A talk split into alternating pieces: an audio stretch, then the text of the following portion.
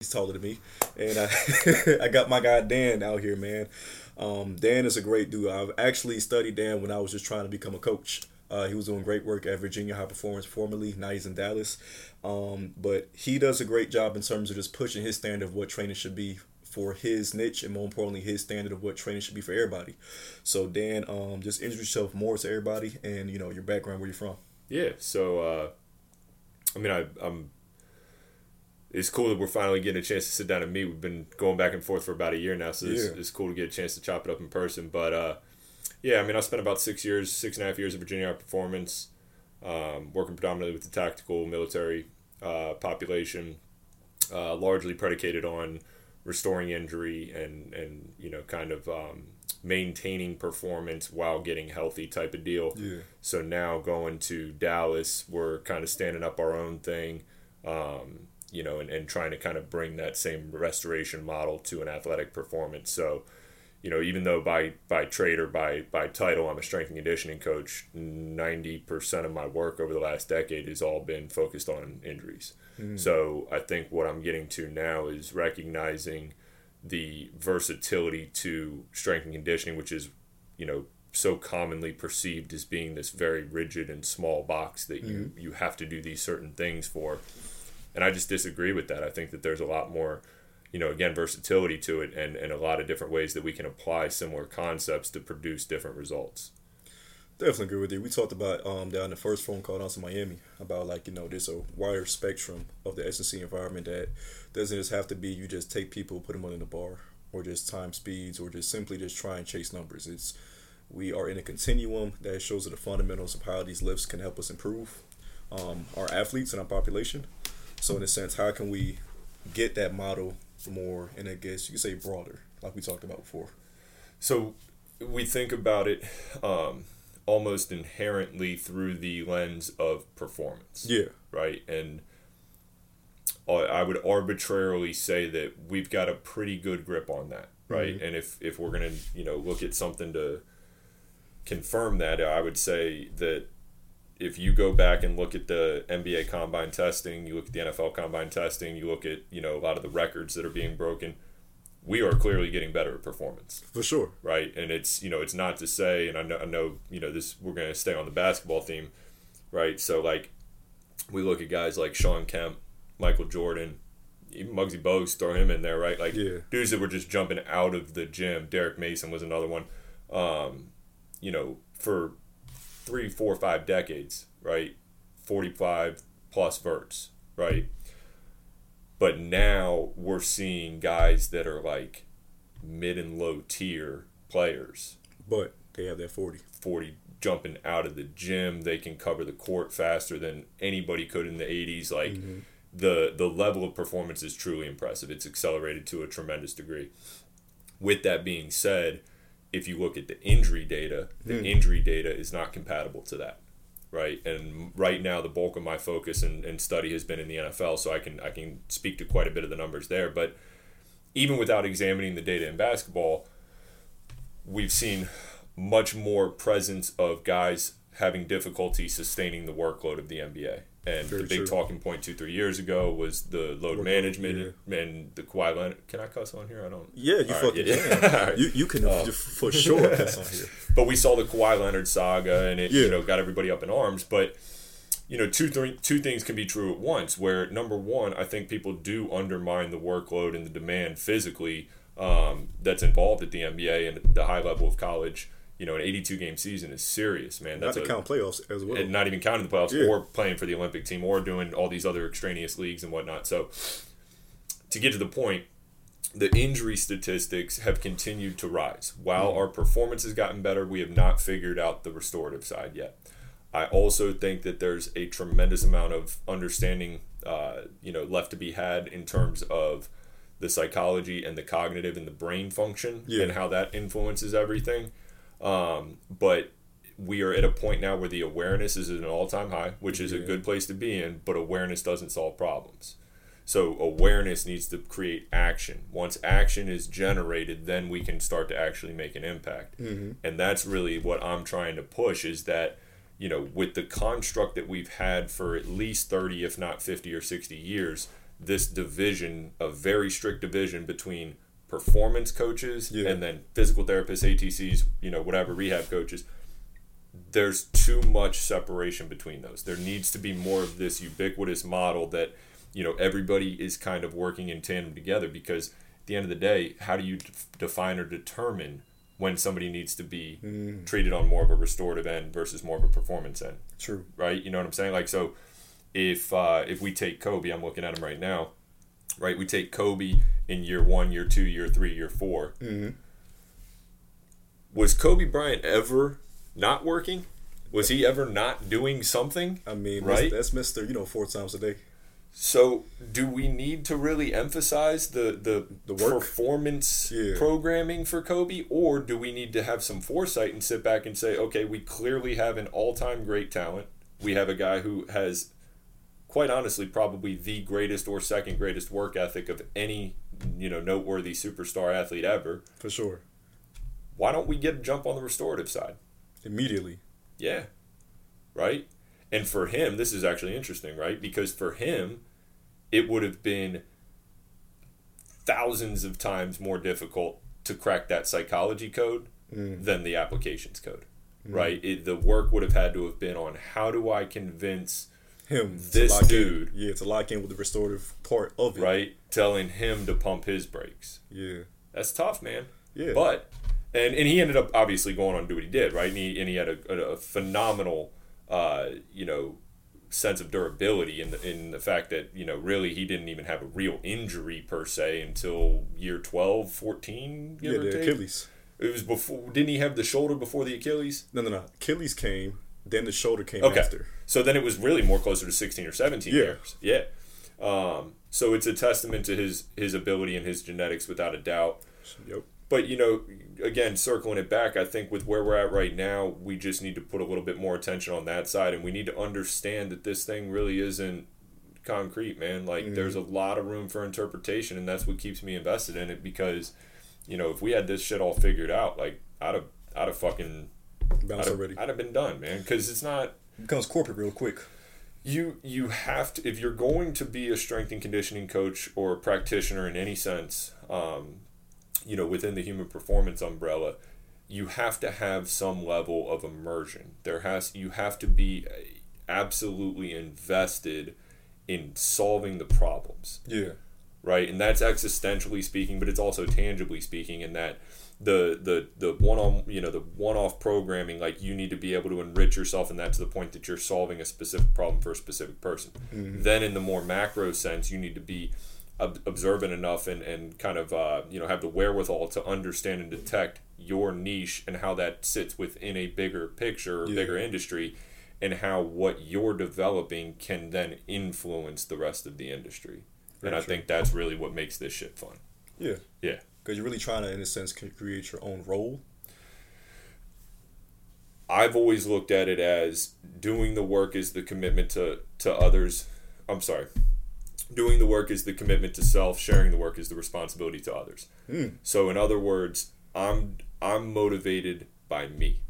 I'm selfish as fuck. I would love to sit here and say, you know, yeah, I put all this time and effort in for the betterment of my athletes, and of course that's true to a degree. But at the end of the day, what motivates me? Get better. I want to be better. So more important than the person's 40-time vertical jump, Achilles injury, whatever, is me getting better.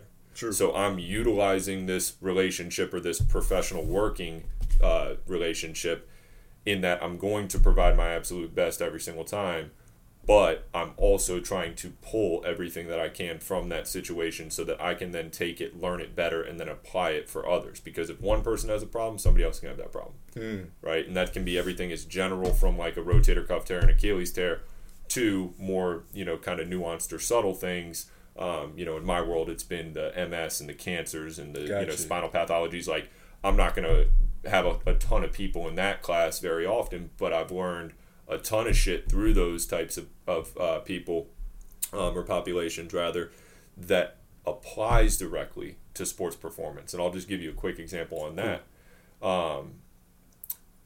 Empathy. Empathy. And genuinely trying to understand someone else's point of view and somebody else's day-to-day. When you have an amplified situation like somebody with terminal cancer, it's easy. You sit there and you're just like, I fucking have no idea how I would handle that. With that. Yeah. So now you take it and you transpose it to a more mundane situation. I'm working with a group of 16-year-old basketball players, and, you know, dude who's usually the kind of clown of the group, mm-hmm. and the talkative one comes in, he's got his head down, hands in his pockets, and he's just kind of, you know, all over the place and anxious. And instead of me looking at that and going, man, what the fuck, man, get your shit together. Hey, what's going on? Take time. Something seems different today. Mm-hmm. Right? Well, you know, girlfriend just broke up with me and blah, blah. People don't understand that a breakup for a 15-year-old is the most relatively traumatic thing that most kids are going to experience to that point. Very true. Right? So in a relative sense, it is no different in terms of the stress response or the emotional response for a 16-year-old to get dumped by a girlfriend after 2 months than it is for somebody at 40 to lose their job of 10 years, you know, right out from under them. Exactly. Right? That stress is real. And we have this really fucked up paradigm right now of, you know, trying to, like, you know, foster this military boot camp style of training and teaching discipline and mental toughness and blah, blah, blah. I think that's the biggest crock of shit on the planet. First of all, it's ineffective. So if it's not effective, it's not pragmatic. If it's not pragmatic, it's not for me. Second thing is if you can't fucking walk up a flight of stairs without getting out of breath and grabbing at your low back and knee, who the fuck are you to you know, bully a kid into running for, you know, an hour and a half until he pukes? Yeah. You know, like, we've got to have some understanding of parallel here. And it just shows me a complete lack of empathy and an inability to empathize. And if you don't have the ability to empathize, then that tells me that you don't have very much real life experience. You don't have real world experience. You've lived in your own little bubble that you've created. You keep your shit to yourself. You got your blinders on. You don't give a fuck about anything else. So then how am I going to bring you into a situation where I need structure and I need, you know, coalescence and I need people to have synergy? Yeah. If you're going to be that type of person, empathy is one of the most powerful skills that any coach can have. You have to have a better understanding of other people's situation in order to have an effect on it. Nah, for real. And I believe, like, that's what I embody this company to be about, which is always trying, in a sense, how to put myself in the client's shoe and make sure, like, everything I'm providing is a solution to their problems or an example of how they could probably solve a solution. And I do that because it's like, said it on the previous podcast, if I don't change your character, how can we really get to your goals? If a lot of your characteristics are, in a sense, holding you back, whatever you're trying to attain is not going to be possible. But let's just say, like, you know, we really do our job and just say, let's focus on being disciplined with one thing, which is just showing up to here on time. Let's just, in a sense, show up and do one thing right. It could be, if your form's not good, let's just get that better. If your footwork isn't good, let's just get that better. Let's just get one thing better at a time. Just to help them understand that they can really improve upon something and give them that confidence. And now say, hey, look at the 6 months you spent with me. Look how you improved so much. Take these things and go apply it to your life. I had one client named Justin, you know, his goal was to put on, I believe, 20 pounds of muscle and also squat 4 or 5 in less than a year. So a lot of hypertrophy, strength, and power, in a sense, blocks going back and forth. And once he finally got there, he said it helps him pass his real estate exam because he said that by having the mental fortitude to always be consistent, so always go to the gym and go to my PT hub and, you know, type in the numbers and clock out and say I completed my workout. He said he started to take that and apply it to everything. He said, if I can be successful in this, I can be successful in other areas. And so... That's fantastic. Yeah. And so for me, it's like, you know, I have all these, you know, ideas of how I can improve the sports performance world, but from, like, the foundational level, if I can't, like, help you improve as a person, whatever we're trying to do is not going to work. And I've worked with a lot of kids in the post-grad world. And who you are off the court really is going to change everything else on the court. We had a kid, you know, 6'7", 6'8", from Martinique with a 7'2" wingspan. He was unathletic. The coach didn't even start him. He was our tallest player. So I said, all right, I'll do a 2-day with him. I'll drive to the gym early, 5 o'clock, train him on, like, a lot of strength plyometrics. And I said, give me 8 weeks and he'll be dunking. It was like, man, nah, forget about it. We're not going to start the kid. You know, he just a goofball. We don't think nothing going to happen to him. The kid said, coach, I want to go, you know, D1. I want to take care of my parents. You know, we're poor. I just want to be a great player. I'm driving to the gym every morning from 4:30 to 5, 30-minute drive to the gym every morning at 5 o'clock. And we're just, you know, doing a lot of RDLs, a lot of hang pulls, go out to the court. We're doing a lot of, in a sense, sprints, just doing a lot of stuff in a manner that he's never been exposed to before because he's been taller than a lot of kids on this island. So all you have to do is just sit there, grab the ball, and push it out. So really pushing him to like really be a true rim running big. And eventually we started working our way outside the block to a lot of, you know, jab jumpers, reverse pivot shots, pump fake, put the ball down, dunk, a lot of things he was never exposed to. So giving him the technical work as well as just a broad baseline of just how to get stronger in the weight room allowed him to evolve. He's blocking shots now. He's dunking, catching oops. In 8 months, they like, damn, it's not the same kid. Make a long story short, he gets a scholarship, but as he's getting his scholarship, his like mentality is starting to change because he's easily influenced. And we had a couple kids around the area that's from like, you know, I'm not going to say a dangerous side of town, but they're just doing some, you know, out of the ordinary, you know, saying stuff that's against the law. He starts to get influenced by that. He changes his whole mentality. So by the time he gets to the next school, this is right before the pandemic, he has to stay there, finds trouble, and gets kicked off campus.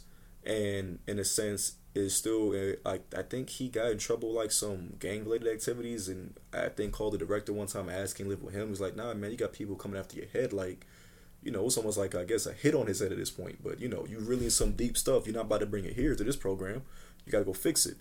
But just to say that his character took away whatever he worked for. Sure.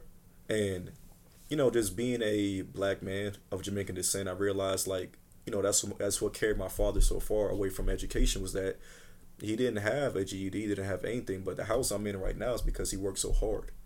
And always told me that, you know, you don't have to be the in a sense the most popular person. Just pick one thing in life that you're good at and just make sure you're the best at it every single day. Yeah. And that's his craft, and that's how he's able to pay the bills. So character for me, I think from like 21 until now, was honestly the biggest difference of what made you average, good to great, because the work will always be the work. In a sense, the performance will be the performance based upon the programming, but who you are as an individual will enhance that totally. So I'm all about being empathetic because it allows me to put myself in that person's shoe and see their world, and always, in a sense, ask as much as possible, how do you see it and what goes through your mind? So I can extrapolate that, put it in my brain, and figure out like, how can we really get this person to the next level? Aside from just doing assessments, aside from just trying to program something, like how can we truly push the right buttons? We push the right buttons. We got proper programming. You know, we make sure it's about high intensity, high intent. We're going to get a great result in the end because the progress can get sustained, not because physically, but, you know, from a character standpoint, you won't compromise it. You will do everything in your power to represent not only the work itself, but who you are, which is greatness. I think all that's fantastic, man. You know, a lot of it just circles back to just being a really good human. Yeah. You know, and I think from my perspective or upbringing, you know, the best thing that has helped me was being a piece of shit for a long time. You know, and now it has become, and I've been in this space for a while now, but, you know, it was like I had to deliberately and diligently work on being a better dude. Right? Like, everything from treating people with respect to, you know, being more empathetic to being disciplined and reliable, you know, and I think that if I didn't have that phase of time, about 3 or 4 years of just kind of being a fuck up, I would have never prioritized that. See what you're saying. Because there was no reference, right? And if you don't have undulation in your life, if you don't have a time point of either being a fuck up or you lived in a different country or you know, relocated schools and had to learn a new environment. Like, if you don't have those experiences, then everything just kind of becomes synthetic, right? Like, I just am who I am, and every day is within kind of these margins. Here I have a little bit of room over here, a little bit of room over here, but I never really deviate beyond that. Then all you ever do is you go into this refinement period where you just reinforce your own ideology and you just reinforce your own beliefs, and everything is, you know, automated because you're not met with challenge. Yeah. Right? So it's an that anecdote there is a really good example of that, in that there has to be levels of confrontation and friction and challenge and you know, getting outside of whatever norm is for you so that you can continue to build this panel. Yeah. Right? And it's from a coaching perspective, mm-hmm. right? It's weapons. Like yeah. you are weaponizing your skill set by having a broader sense of understanding or experience with people, because you can then deliver or direct messages or instruction more precisely to different individuals, because you are able to kind of, you know, fluctuate up, fluctuate down. I need to be the hard ass with this person. I need to kind of pull back with this person. I need to be, you know, make sure I make eye contact with so-and-so and then with this person. You know what I'm saying? So, like, it always is a continuing process. But I think that, for me, you know, was extremely important. And then you back that with, you know, and this kind of goes more to the entrepreneurial side of it or whatever, but it's like, I'm not driven by money at all. I don't, you know, frankly, I don't really give a fuck, but all I know is like, I know what it feels like to be broke. For sure. And I will not be broke again. I don't care about being rich. I'll never be broke again. But if I didn't have that experience, right, know what it's like. And if I had the contemporary conventional upbringing and I did really well in school and I had a trust fund and my shit was taken, then I had this, and man, I wouldn't be shit, man. You know, like you've got to kind of have some versatility to what you're doing in order to build something, you know? For sure. Yeah, I agree with that point, because for me, it's like, I would say getting fired from a job that was already underpaying you, right? But getting fired from a job and, you know, only having 3 clients to your name and you, quote unquote, have a performance company, it's like, okay, you better fucking figure it out now while you're trying to get a new job. So you better use this performance company and go get clients. And it turned me into, I guess you can say, a better entrepreneur in that moment, because I could have easily just kept applying or do DoorDash or something, right? And just keep saying, oh, I'm going to slowly build this up. Mm-hmm. Nah, I just said, fucking, so somebody called me back, I'm just going to go balls to the wall. So I'm trying to figure out how to generate leads. I'm like, well, I need to go. I'm like, all right, let me talk like 10 people a week, random people. I mean, landing like at least 2 or 3 people all of that out the week. Then I'm like, okay, cool, I'm landing people, I'm doing this. Now it's like, what's next? So now I'm just thinking about, how do I expand? Do I go talk to this team? Do I go talk to another group of people outside of my radius? I just got so obsessed with it, because it's like, I don't want to be penny pinching right now. I don't like this feeling. I don't like this feeling of knowing that, like, each week of me barely having, like, you know, 3 to 4 clients is only enough to just pay these main bills and have $20 left. It's a very sinking feeling, because you're always stressed, thinking like, what's next? Hopefully, you know, this doesn't pop up, this doesn't pop up. I don't like that stress. It's very much, in a sense, what's the word I'm trying to say? I guess you can say it's very much annoying, to make a long story short, knowing that, like, I'm always running into this check-to-check problem. So I simply said, I'm going to build this up more, get more people so I can live a more comfortable lifestyle. And once it got there, I was like, yeah, I'm never going to go back to this shit. For what? Like, why would I go back and experience that? So to your point, it's like, it's just like the human body. You have to be stressed out to a certain degree to understand what it feels like and then produce a response. And if you don't produce a response, you're going to break under it. So the ironic but counterpoint to that is, after going through struggle to get to a sense of stability and comfortability, I had a really hard time when things got stable, right? That was far more challenging for me than being broke, having no friendships, no relationships, nothing. Like, I think for me, that first 2 to 3 years, you know, really, like, when Nicole and I, when my wife and I got serious, she was a major catalyst for me in so many different ways. But, you know, she clears my debt, she makes me get back into school, you know, like, she was fundamental. But it was like, I specifically remember when she moved in, we'd only been dating for like 6 months, and she moved in, and I remember we brought her shit in or whatever, and then she was like, okay, you know, let's go to Target or wherever, right, and get some more furniture and shit. Yeah, you know, and we go out, we get a TV, we get an Xbox, we get a sound bar, we get a new coffee table, we get an end table, and I'm like, what the fuck is this? Like, this is welcome to stability, Dan. It's like, you're sure we can?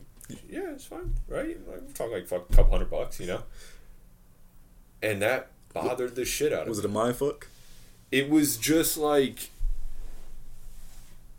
it was like, oh shit, how am I gonna, what's gonna motivate me now? Oh fuck, that's a good one. Right? Because like I had been reliant on check to check on, hey, if you don't do this, you're fucked, right? Yeah. So for me, it was actually very comfortable to just be like, oh, I got to go to work because otherwise I'm going to get kicked out of my apartment, right? Yeah. But once I reached that first sense of comfort, right, and that was probably after 3 years of rough. Mm-hmm. It was tough for about 2-3 years. Gotcha. Right, so that first year of having comfort, I just didn't know what to do with myself. And it was almost like, I don't know if it was like guilt or you know, kind of like self-deprecating, but I was just like, man, this is crazy. Like whenever, and I still do this to this day, whenever I put my debit card in, like at 7-Eleven or wherever, I always wait until the shit says approved. Chill, and I remember that's me. I remember when me and Nicole first got together, we were ringing out and she starts turning to walk after the dude says that, and I'm like, don't do that. Where you going? Don't do that. We gotta make sure we got a green light, you know? But it was just natural. Yeah. That was just normal. Yeah. Right? And so for me, it was like, man, I almost needed to create some level of disturbia or, you know, some I see what you're saying. Some form of, like, in a sense, what is it, chaos, but something that is.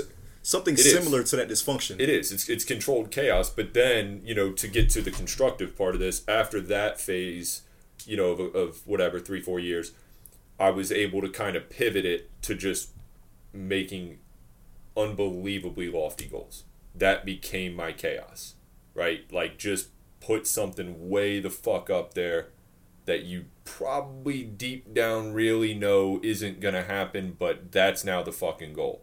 And that gave me almost like an inverse chaos pressure, you know, because now I look at it like, yo, I don't have 4 hours on Saturday to go to dinner with you all. I wish I could, but if I lose 4 hours on my Saturday, yeah, that pushes my whole month back 10%. So now if my whole month is pushed back 10%, I'm going to have to double up next weekend, which is going to take away. And you know what I'm saying? So like I've created these almost like phantom brackets or barriers that if I step outside of that for too long or too often, then I'm gonna fucking ruin everything. I'm gonna lose my dream. You snitching on me right now. But no, it's the same thing. I got a client, Khalif. Shout out to Khalif. He has a company called Your Water, a great water company right now. Probably is top 5 as we speak in terms of like selling waters in America. I told him my goal is to like have Biggs be on the NASDAQ like next 10 years. And to say you want a sports performance company, not a shoe company, not a, I guess you can even say like maybe a commodity, right? I want a sports performance company on the NASDAQ as a stock option. That sounds crazy, but I don't care. Like, right. I want it to be that high because in your case, very similar, you know, watching Kobe's Muse, and he talked about using like your dark emotions a way to get to the next level. Once it got to the point where I got to the next level, I didn't know how to function. It was kind of like, okay, I need to think about some bad thoughts again. It's like, nah, I want therapy. That's out the system. So it had to be like, okay, these crazy ass goals that make no damn sense now puts all this stress on me. Now that same response is now going back into effect. Same thing with you. So I definitely understand to my own degree because it's like by having that, in a sense, external stressor that is very hard to reach and damn near impossible, it keeps the fire going. And I also look at it like this, like what the fuck else are you going to do? You gotta do something. You know? What else are you gonna do? So like, and people love to shit on the, you know, the ambitious entrepreneurs, and I know it's weird to say, but it's almost like being an entrepreneur is like trendy right now, or within the last couple years. Fucking trendy is a great word. And people love to shit on that, but it's like, dude, you fucking sell mortgage insurance and listen to, you know, 15 different bosses to tell you how to organize your day. And yeah, you may have a 401k and you may make good money or whatever, but I'm not fucking bending over to 6 different people and working a job that I hate so that I can just go home and express it with fucking finances. I mean, come on, man. Like that to me is crazy. That is clinical level psychotic. Yeah. Right. And we'll take this into risk assumption because that's been something that's been very present for me. I think we talked about this a little bit. But for everybody else, right? Like, I moved my wife, who was 6 months pregnant, across the country, mm-hmm, stepped away from a 6-figure job, and had no job offer, no guarantee, nothing. Pretty much on a whim. Like we top to bottom, did this in about 4 and a half weeks. And, you know, and that's not this, I don't say that at all for praise or anything like that. But the point of it is that everybody that I spoke with was like, wow, that's really risky. Like, you guys have, you know, $100,000 in your savings account because you got to be able to cover this, and you need to have this much money in advance. And like, nah, not really. Like, you know, we're just going to go find somewhere to work and go to work. Right. And simple. I never saw that as being fundamentally risky.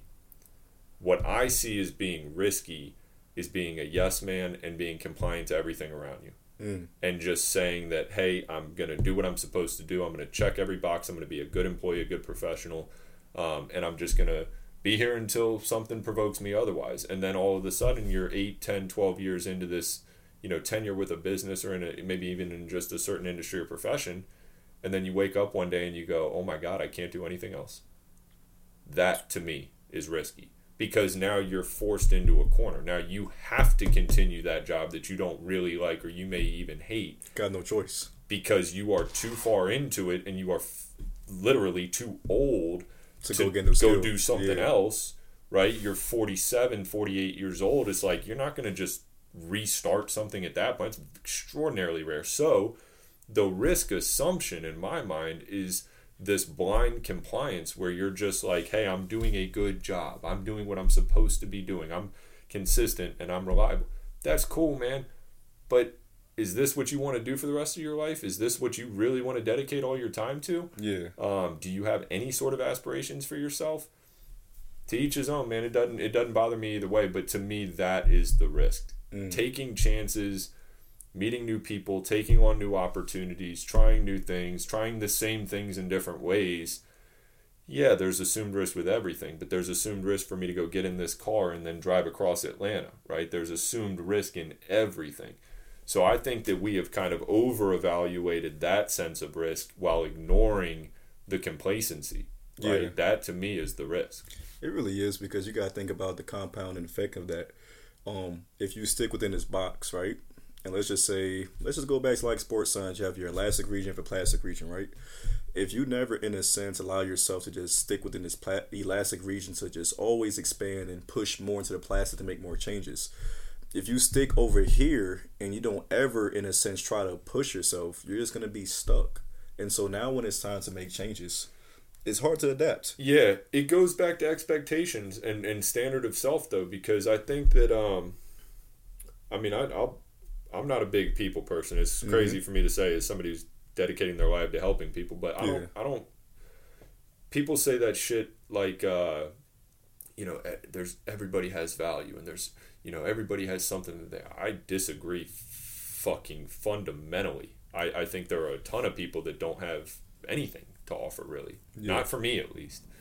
But to the point, I think that the problem that the majority of people have is that they set very low expectations and very low standards for themselves. Oh, for sure. And they hit dead on. And it's not that they aim high and they miss. It's that they aim low, unconsciously aim low, hit, and then realize that they're dissatisfied or upset by that. That's what I think. And I think that creates this, duality almost of, you know, how much more do I have to compromise and just kind of stuff down and compartmentalize so that I can maintain a functioning marriage or maintain a functioning family and have some level of respectable income. So, all right, here I am, here we go. All right, I'll get to 62 at some point, and then I'll retire and, you know, do whatever. Like, that to me is an asinine projection. But I think that it's something that people need to continue to reshape and reform, because my expectations for myself today are tremendously different than they were 10 years ago, which they're tremendously different than they were 2 years ago. Yeah. Right? Because it's an evolving thing. You meet people, you're introduced to things, you have different opportunities, and you have to stay in somewhat of an impressionable window as you go through this, because if you're, you know, let's say for instance like us, right? Like I've got a little bit more years on you. For sure. You know, I'm like 8, 9, 10 years into this. That's usually a point where people are like, all right, I can... Yeah, respectable years. Right? Like, I've got a good development. I've got a good sense of stability. I've got a good income. I can kind of just coast and you know, we'll do more. We'll add on to this, but right now I'm just going to breathe for a little bit. Mm-hmm. Big mistake. That's the critical time to punch. Mm. Because after you've done 8 or 10 years, now you actually have fucking skill.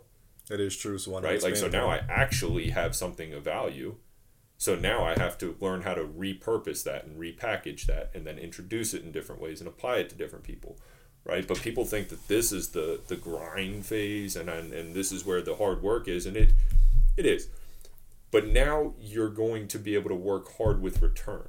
Mm. Because those early years, you bust your ass, but you still suck at everything.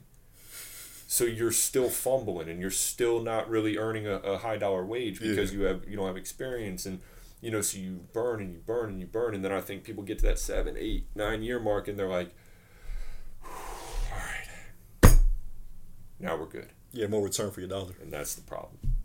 That's when you got to push, because now you can actually change shit. Yeah, like you said earlier, instead of you having, like, you know, being worth $1 a minute, now you're like worth $2 a minute. Yeah, and then that's what creates exponential growth and reach. Yeah, right. Because, and it's not only that. Like, we can take this a different way too, where it's like, you know, I did about just over 15,000 hours mm-hmm.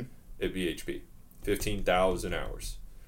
That's a lot of hours. It really is. Right. That's a lot of time. If we're gonna stick to 10,000 as mastery, I've almost hit that 1.5 times. Right. So that was a point where it was like, okay, now I can either hang my hat on this or I can fucking do something with it. Mm. Right? And that is, again, like, the critical step is like, now make it into something. Don't just tell people you have experience. Show people what experience created for you. Mm. So now we have things that are tangible, that actually help people, that are associated to your name or your brand, that introduces you to new people. You get an opportunity with this company, whatever. Right now, we're starting to materialize something. And then I think it's probably, you know, I'll know when I get there, but I'll probably say the same shit at year 15 and year 20, right? Yeah. Like, how are we reinventing now? What are we doing now? Because if it's done, then it's done. It's like a Steve Jobs approach.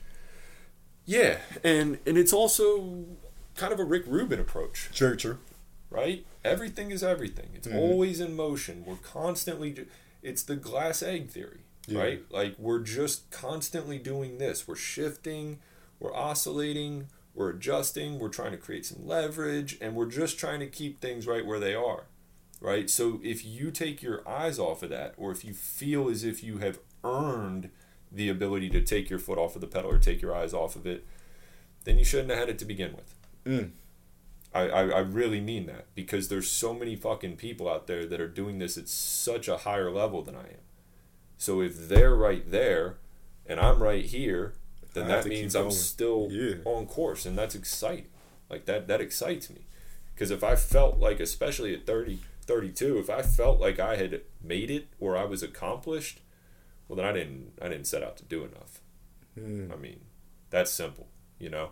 So it's an evolutionary thing, and it's a developmental thing. And I think that that's what people are shying away from or scared of. Yeah. But that should be the most exciting part about whatever it is you do, whatever you're in. Like, that figuring out, problem solving, how can I affect or help more people with my skill set? That should be what drives you, you know, and the money and all that other shit that'll come with it. So to that point, expand upon basically your 15,000 hours, which has led to, like, you know, you having Rurock right now. And you and your peoples are pushing, like, a lot of great value within, you know, trying to push out something that's unknown to some that are still new to understand what are the fascial systems in terms of how we use it, how do we integrate it? Because, like we talked about before, it's not trying to reinvent the wheel. It's simply saying, hey, this is a part of the wheel. It's right. Like, it's like the weights when you calibrate the weights. You say, oh, what's that shit on my wheel? It's the shit they use to calibrate your wheels with, but you never pay no attention to it. It's the same as that there now. It's like, really, in a sense, utilize that the right way. So just talk about that more. That time at VHP, that 15,000 hours was the most indelible part of my career by far, and I don't think it'll ever be matched. No matter where I go, what I end up doing, I don't think anything will ever be able to truly match that level of stimulus because, again, I was a fuck up. I got kicked out of college. I was academically ineligible. Had a lot of problems, right? And in a matter of 2 to 3 years, it went from being very fragmented to now I'm at a very high level facility and like one of three that's there, right? So I'm instrumental to what we're doing. And the time that I had there was, and I didn't recognize all this until, you know, somewhat after the fact, but like it just was this iteration or demonstration of how I can utilize strength and conditioning principles to have a very broad effect, right? And there was so much more to it, right? There was so much gratitude. There was so much impressionability. You know, I'm literally working with some of the most elite killers and people and, you know, leaders is definitely the word that comes to mind the most in the entire history of the world, right? And, like, I'm getting a first-class education from these people. Like, that's an unbelievable opportunity. So I've taken all that stuff. But to the fundamental point here, getting an opportunity to see over the years how I can look at this in different ways and how I can apply it in different ways took something that I liked, being strength and conditioning. I liked it. I thought it was fun. Thought it was cool. To now, I don't know what my life would be without it. I don't know what the fuck else I would do. I'm not good at very much. I have no idea what I would do if I weren't doing this, because it is such a unique endeavor and there's so much complexity to everything, and there's a very sensitive and delicate recipe, and there's different outcomes from the same inputs across different people. And why does that occur? And then how come there are some people that are genetically sensitive to putting on muscle mass while others are genetically sensitive to putting on fat mass? What are the effects of brain injury, and how does that transpose or transpire rather in the mechanical sense of the body? How does the metabolism in the endocrine system affect the muscular output? Like, I say this all the time, but this is literally the easiest or the most difficult job in the world. I could wake up every single day, make great money, never think an ounce about it, just go do it and be fine. This can be very easy, don't get me wrong.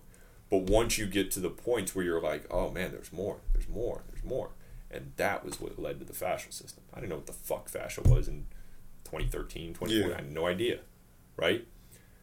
But when you have a population that demands you to think outside of the box, and I've told this story a few times, but the reason why I ended up getting into the fascia stuff was I had a dude who had a very deep thoracic cancer. It was a nasty, rare form of cancer, and they had to go in and they had to break his sternum, break his ribs, cut his pec, lat, serratus, everything. And when he got to me, there was very clear atrophy and you know, asymmetrical imbalances. So it took, you know, maybe 30 seconds to a minute before I was like, okay, well, we're going to have to do something different for this dude. And bear in mind, he was 34, 35, still active duty, high level, getting after it. Shit. Right? And so we still had to perform, right? It wasn't just this, you know, it wasn't like a 68-year-old dude. Yeah. We're just kind of nursing back to... Nah, you got to get it cracking. We got to go. Yeah. So that was what led me to the anatomy train stuff with Tom Myers and them and all the fascia stuff.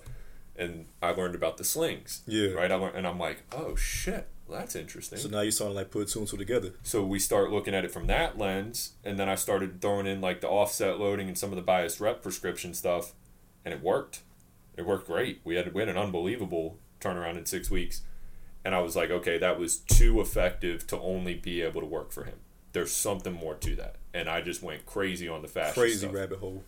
And then it ended up serving another purpose for me in that, you know, as I mentioned, I sucked in school. I was not good at the conventional academic stuff because it never made sense to me. Like, how can this shit be so fascinating, but I'm falling asleep in biomechanics lab? Like, that doesn't add up. And then I went back around, and I'm like, their model's incomplete. So what you're saying. You're actually putting the dots together now. Yeah. Their model's incomplete. And I will patently stand by that, and I know that rubs people the wrong way sometimes, but I'm not sitting here saying I'm some kind of fucking genius that figured out something and I'm going to debunk this entire system that's been in place for 50, 60, 70 years. It's not what I'm saying at all. What I'm saying is that not very many people in conventional strength and conditioning get forced into the boxes that I was forced into at VHP. So it's never prompted them to think differently about the applications that they're applying. So because of that, we have reinforced and doubled down on the same set of shit, basically. And while we've been building that out, we've forgotten about all this out here. I see what you're saying. Right? And then now I'm just trying to kind of... You're trying to bring the perimeter back in. Squeeze them back in. Because just because I've... Now I'm, you know, the fascia guy type of shit, right? I don't want to exclusively be recognized as that. Yeah. Because that would infer that I don't believe that biomechanics are a fundamental principle. That would infer that I don't believe that, or I, you know, don't believe in, you know, mechanical tensioning of the musculoskeletal systems, right?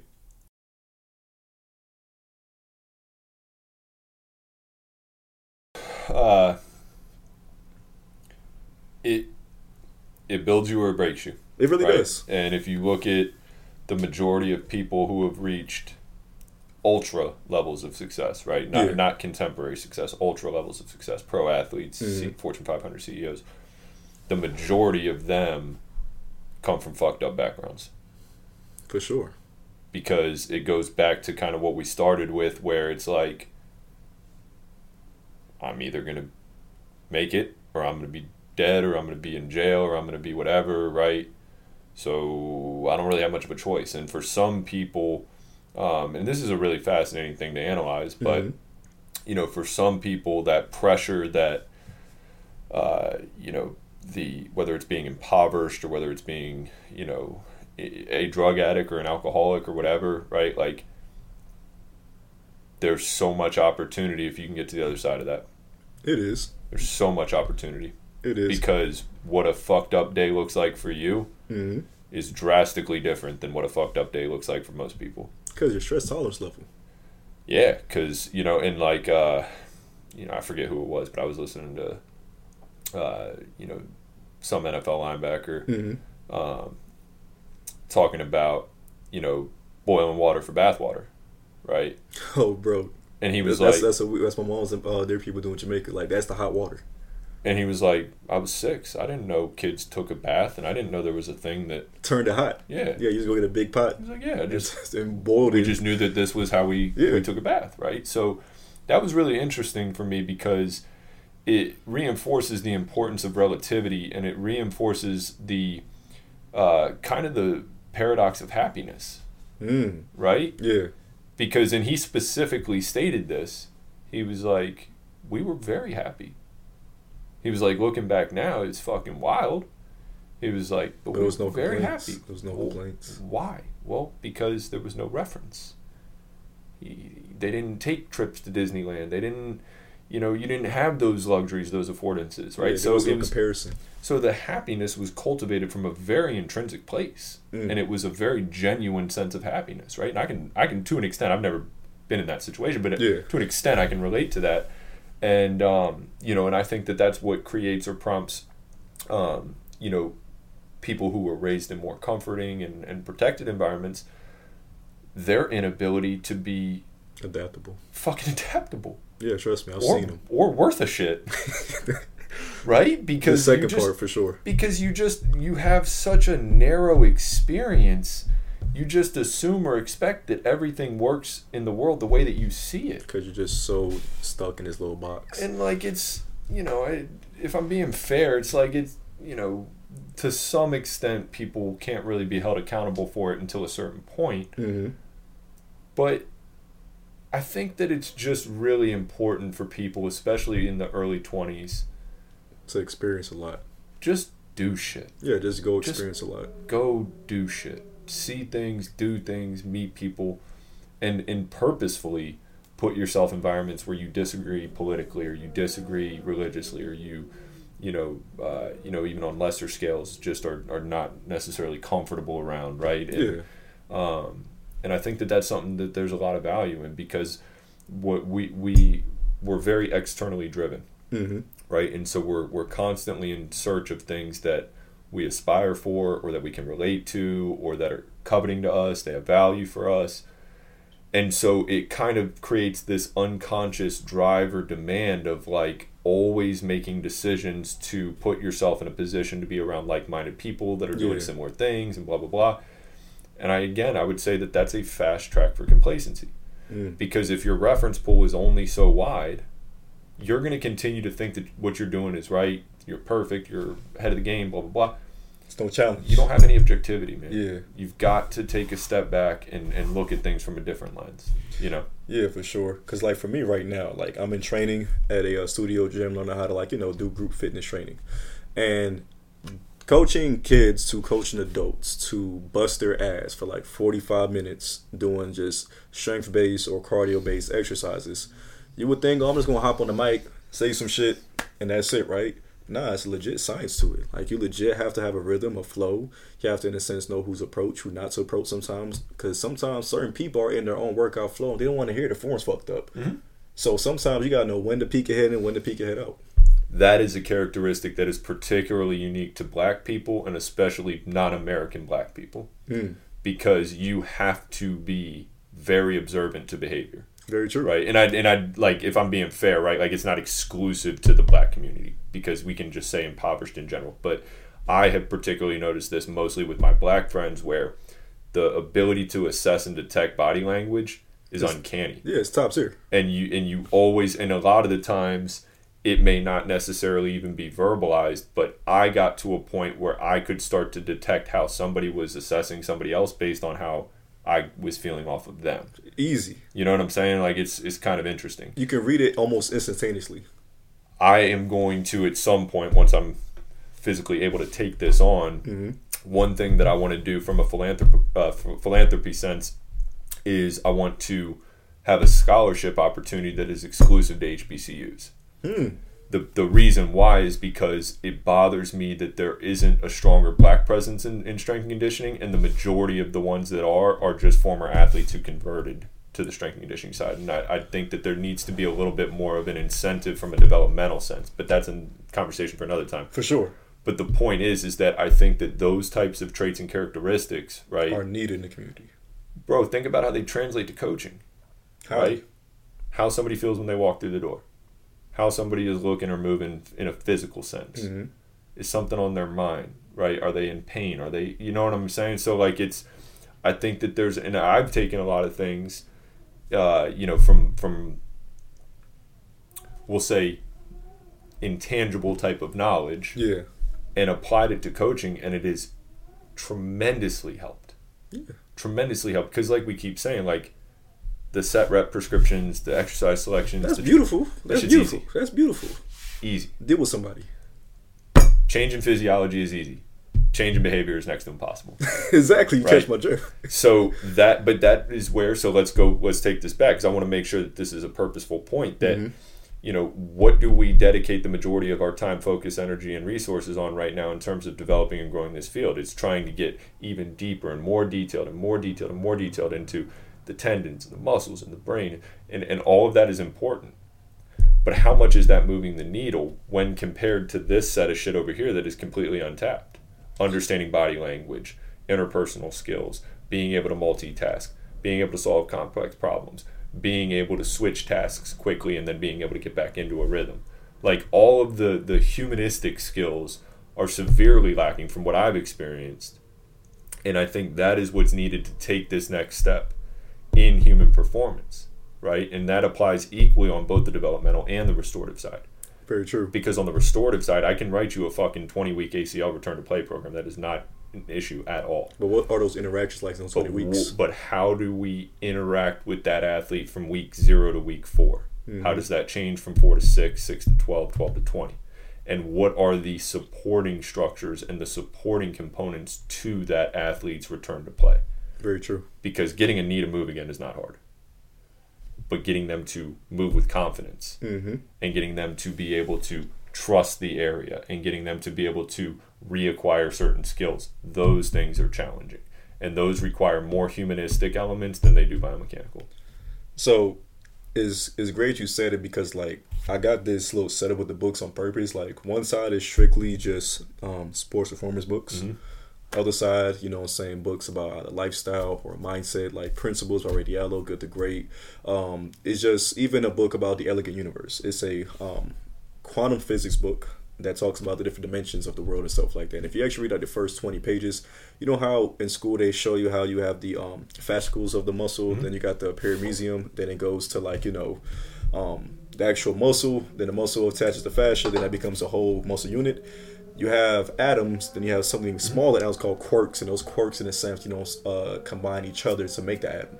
So everything's connected and all that other stuff, but just reading different books to expand my mind to understand life from different angles more important, because those books there have allowed me to provide more value than a lot of these books sometimes, mm-hmm. because it can be a topic of conversation, talking about like, yeah, there's 10 dimensions in the world we live in. 10, yeah, you watch Marvel, right? Yeah, watch Marvel. I'm like, okay, so you know how like, you know, the I forgot the guy's name, but like, you know, in Marvel how you got 10 different dimensions, and if you watch Loki, God is like on the 10th dimension and stuff like that, the time dimension.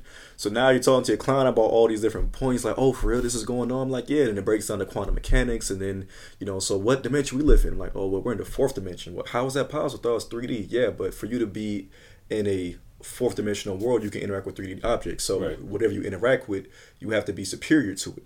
So you telling all of this stuff to your client, and the whole entire time now they're intrigued, now they're going home and expanding their brain, now they're giving you stuff, now they're like, you got any books like that you like to read? I'm like, yeah, here's this book, here's that book. Now forget about the sets and reps of this, forget about the biomechanics or the levers that's going to give you the most adequate response for whatever we're doing.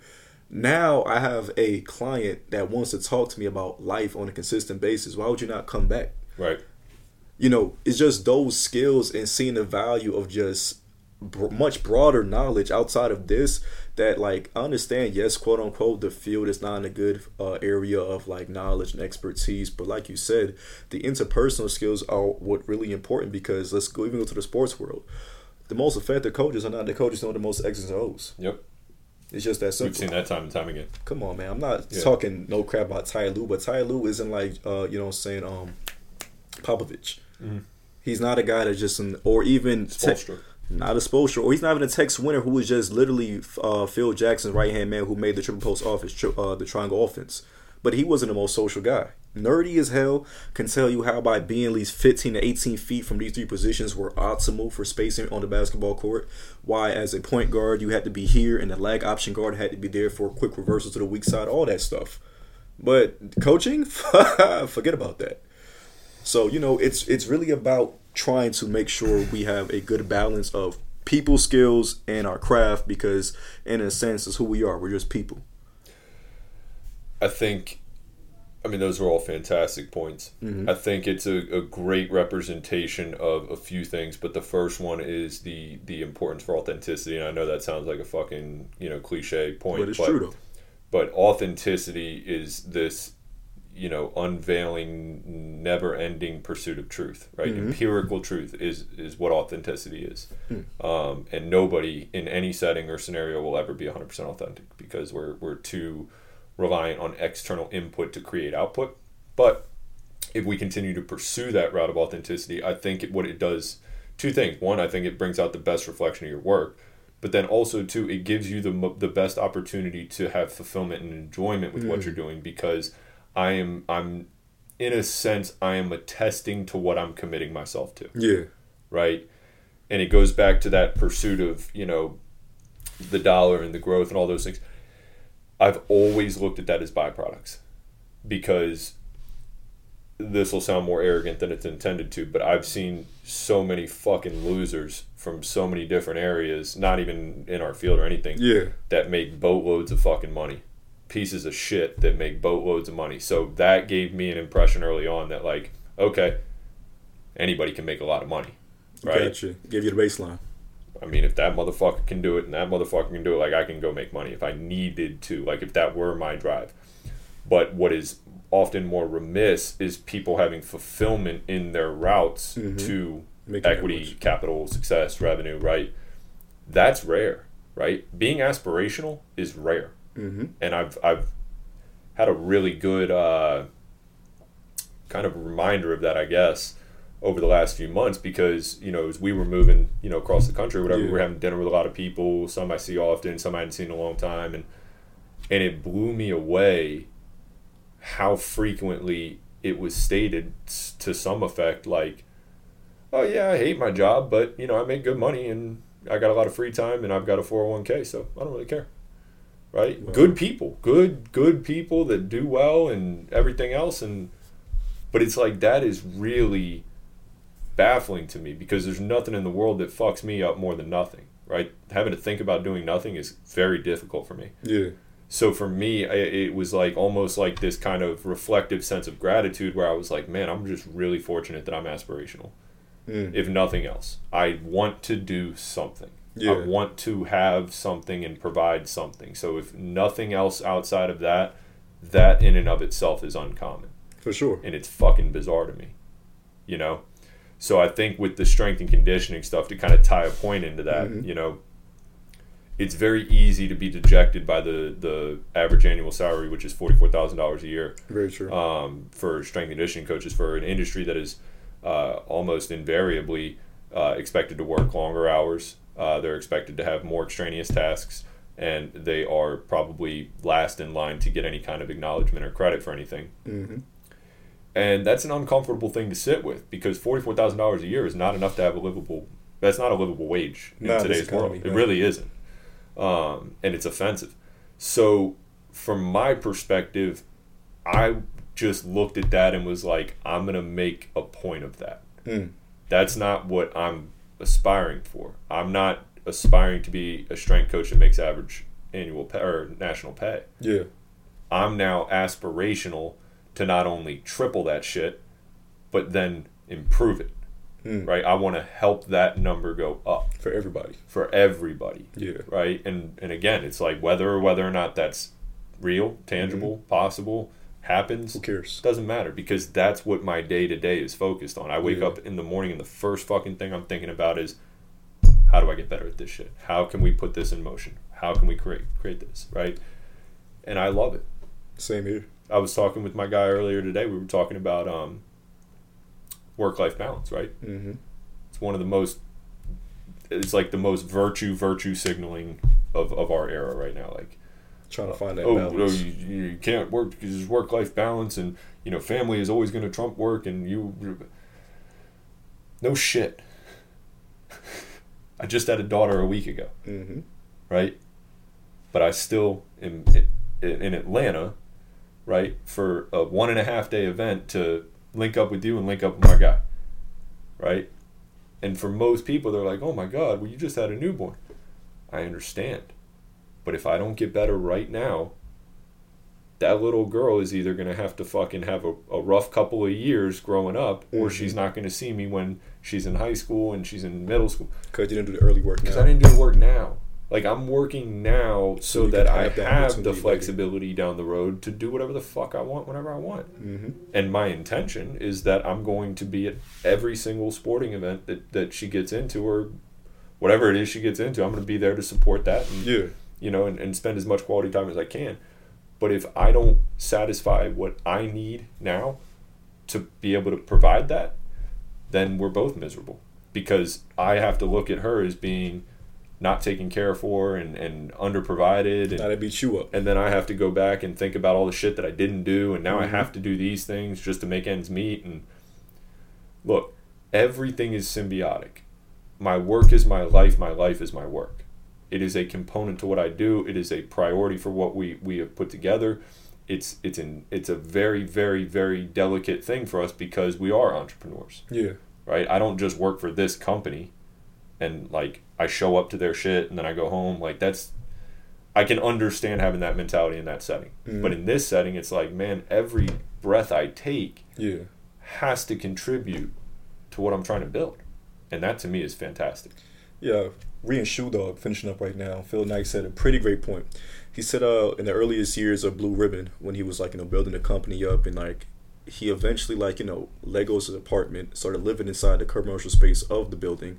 And then he also said this. He was like, it got to the point where, like, if the company had to improve, work just had to be play. And I understood what he meant by that. Yeah. And it's not to say that every day's fucking sunshine and rainbows. And it's mm-hmm. not to say that everything is necessarily fun. But once again, I come back to the same point, and it's like, what the fuck else are we going to do? Exactly. You know, what else are you going to do? So do shit that you like, do shit that you're good at, do shit that can provide value for others, and then get really, really good. Really. Just get really, really good. Yeah, because in the end, you know, it go back to the bracket we talked about earlier before we started the podcast. You know, it's about putting in those 10 years and then classifying yourself as a specialist, and then it's like, you know, just an investment principle. If you put $1 in, you get $1 out, you're not going to get anything, right? But eventually, let's just say, like, you put $1 in and this stock has like a 20% return every year. That's what happens when you work in your craft. It gets to the point where, like, for each minute you put in, now you're getting more out of it. But like you said, if we get to the point where we mastered it and we get comfortable, it's kind of like pulling out this stock early before we actually reach a type of maturity point. Yeah, no, that's a perfect way of looking at it. And you know, and there's a lot that goes into this, but it goes back to expectation, level of standard, you know, self-perception, how capable am I? And this is the athlete in me. There's nothing that I'm not capable of. Of course. I will be good at whatever I dedicate myself to. I understand at the same time that is unequivocally not true, right? But it's a level of defiance that athletes have, yeah, right? And like, so for like, so the athlete side of me, right? I had this palpable fear at 13, 14 years old that I was just going to be known as the white guy that shoots threes, right? The corner three guy. Right. So the white Bruce Bowen. At least I didn't think I was the GPA guy. At least I didn't have that role. But I was like, man, I don't want to be the white shooter. Yeah. I don't. So I just started. I bought jump soles and I lived in them. And I did every day. I did that fucking workout, 100 backboard taps, and then fucking bounding up in it. Right. And I ended up being like a slasher and fucking punching on people, and like I wanted to be everything that they thought I wanted to be, everything other than what they thought that I was. Gotcha. Right? And so now I guess I've taken that in a little bit of a similar sentiment now, where it's like, don't try to define me as a strength coach. That just happens to be the occupation that I get into. For sure. Because we can talk about fucking all different types of shit and how, you know, pertaining to the human body or otherwise, because I'm just trying to develop an eclectic skill set that influences people and that helps people. I just happen to be a strength and conditioning coach. You know what I'm saying? Mm-hmm. And that part is cool. Nah, that's dope as shit. And like, time to like, I'll start to slowly round it off so you can go back doing your schedule. Who has been like your biggest influence as a strength coach?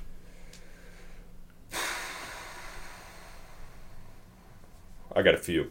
Okay, cool. In my former year, like in my early years, I developed everything I know from Mike Boyle, Eric Cressy, Joe DeFranco,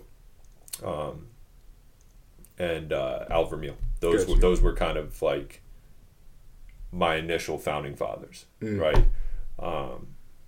As of late, I've drawn inspiration from a little bit of a wider, you know, type of person, but Stu McMillan and really everybody at Altus, Dan Pfaff and Andreas and them, in my mind, are the gold standard for how this shit should be done. Gotcha. I really, really like the way that they go about all of the technical stuff, but I think that the way in which they carry themselves and the way in which they represent this industry is the way it should be done. Nice.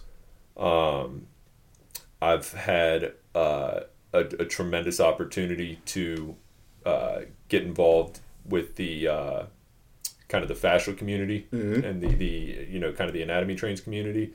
So Tom Myers is somebody who's I covet his way of thinking. Gotcha. His free-flowing, kind of hippie-ish, you know, maybe we don't fucking know anything. Maybe this is a simulation. You know, like I've kind of adopted that. Yeah. And then Alan Watts, who's I love Alan Watts. There you go. Yeah.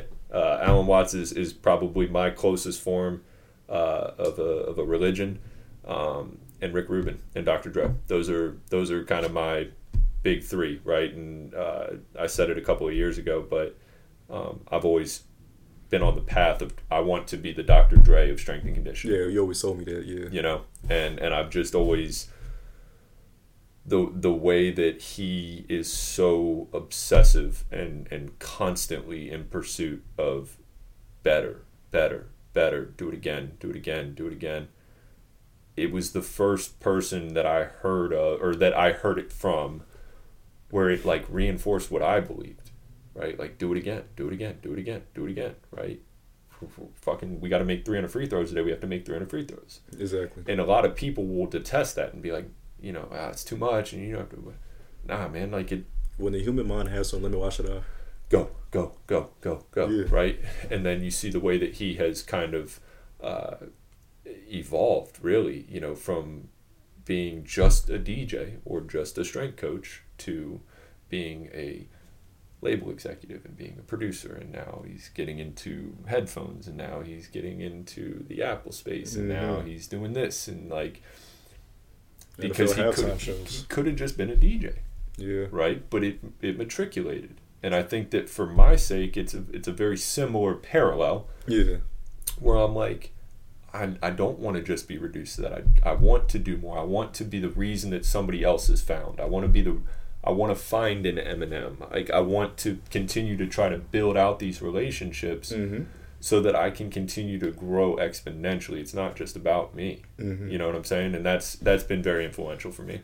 No, it's crazy. You say, like, just being a strength coach. So, like, my first ever, like, job within basketball was the video. Same camera right there. Video guy. So, a lot of my jobs, like, hey, can you come to this term, record? Can come do this, like, for a good little minute from, I say, 2018 to 2020. I was just known as, like, the video dude. Now, as that slowly migrated off, it's like, oh, what you doing? I'm like, well, I'm coaching basketball more, into more skill development.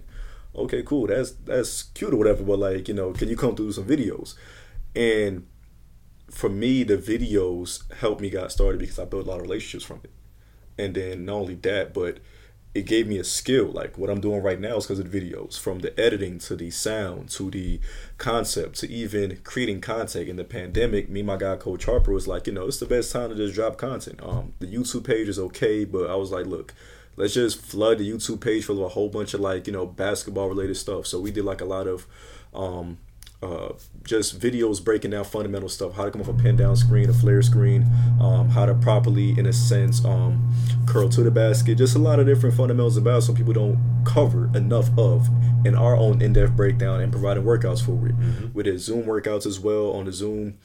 We even did, like, interviews called Quick Take. Quick Take was just, I guess, in a sense, a podcast, but we were just literally sitting down with people that we would train, and just for, like, maybe 10 to 15 minutes interviewing about who they are, what they do. Because we figured out, like, yo, we are having an influx of mad people now since the COVID rules are starting to, like, calm down a little bit. And we're like, yo, we got, like, 20 people in the gym. We might as well just, like, make content. Like, I was just so obsessed about the content before, like, you know, school picked up. But I was just so obsessed about content. Make a long story short, like, the page back then was, like, around before I get my degree at Georgia State. Then I was like, okay, cool. Well, like, how can I relate this back to basketball? Yes, be a strength coach, but, like, how can I add value to these guys in a way that's just unique? And it was 2020 towards the end. I get a job, leave the golf course, I go to Redline Athletics, and I'm just in the gym, and I'm just, like, dribbling the ball. And the court was kind of, like, closed off. We had another trainer. He, like, would put a lock on the goddamn net on some weird shit. So, couldn't shoot. So, I started, like, dribbling over there by the turf side. And I was like, I wonder if I can, like, improve upon basketball footwork on the turf. Because I realized every other sport has, like, footwork drills. Soccer, baseball, football, everything has, like, footwork drills to get athletes better for whatever the demands are for the sport. But when I realized with basketball, the only time we got footwork drills is, like, maybe we pull a random-ass ladder route and do icky shuffle for no fucking reason. So I was like, damn, we really don't got nothing. Like, we really don't have nothing. So I was just watching it, and I was just trying to figure out, like, what are different footwork patterns in basketball. And I'm writing on all these moves. I'm like, this is a fucking fat list of moves. Then it got to the point where, like, oh, no, wait, no. That's the same footwork. Like, between the legs dribble, behind the back, and a sham guy, it's the same footwork setup. And in and out, in the misdirection cross, oh, that's the same footwork setup. Oh, a crossover. Different cadence. Or different ball handling manipulation. And so I realized, like, oh, it's, like, only 8 different ways you can move your feet on the court. Then I realized, like, okay, well, how's it being occurred? Oh, the foot up. So just studying, like, inside edge, outside edge, seeing how that works, how does, like, you know, kinetic chains, how does, like, simply just using the inside edge of your foot cause the rest of the body to shift up like that. Then I started to focus on thoracic rotation, like how improving thoracic mobility and stability can actually like add more, in a sense, force for you transferring that ball in your crossovers. Make sure you're in the right position sometimes. I just got obsessed about trying to simply add value. Mm-hmm. And it kept going to the point where it's like you put something inside the system and the input is whatever it wanted to be, but the system itself is just an obsession to get better. And whatever you put in that system, the output's going to be great. So it's similar to your story, just a different parallel, but I definitely can understand, because in the end, it was never about trying to be something of, you know, being great or whatever it is. Like, deep down, yes, I care about that, but in the moment, it's like, yo, how do I get this better? Mm-hmm. Like, literally, how can I just get, like, from point A to point B? Yeah. And I believe that's the most fulfilling part. It's, like, legit think about it, try it, obsessed, lose sleep, sometimes lose meals, and when it finally comes to like full conception, it's like, damn, I can die happy right now. Sure. Yeah. I mean, but you also are, when you have consistency in this sense, yeah, that is the way to creating equity.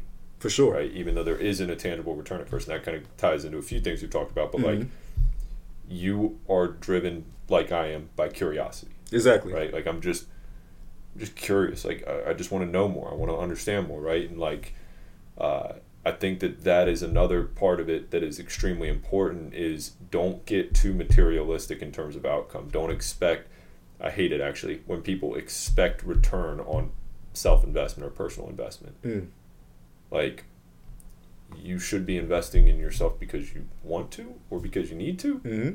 not because it's going to give you something out of it, right? Like, I do a favor for a friend. I go help a friend move so that in 2 years when I move, I can give them a call. Like, that is an investment or an exchange situation. But for your own sake and for studying what you do, there doesn't need to be an immediate return on that. The more you put into it, the bigger that long-term payout or return ends up being. Yeah. And that has to be driven by curiosity, not outcome. Oh, for sure. Yeah. Well, we talked about a lot. Great conversation. Not gonna hold you too long. I know you got a very tight schedule. This is my guy Dan. This is episode, I think, 16. I'll figure it out. But of the BXP Pod, thank you guys for listening. And my guy, thank you for coming to the house. Appreciate you, brother. Always.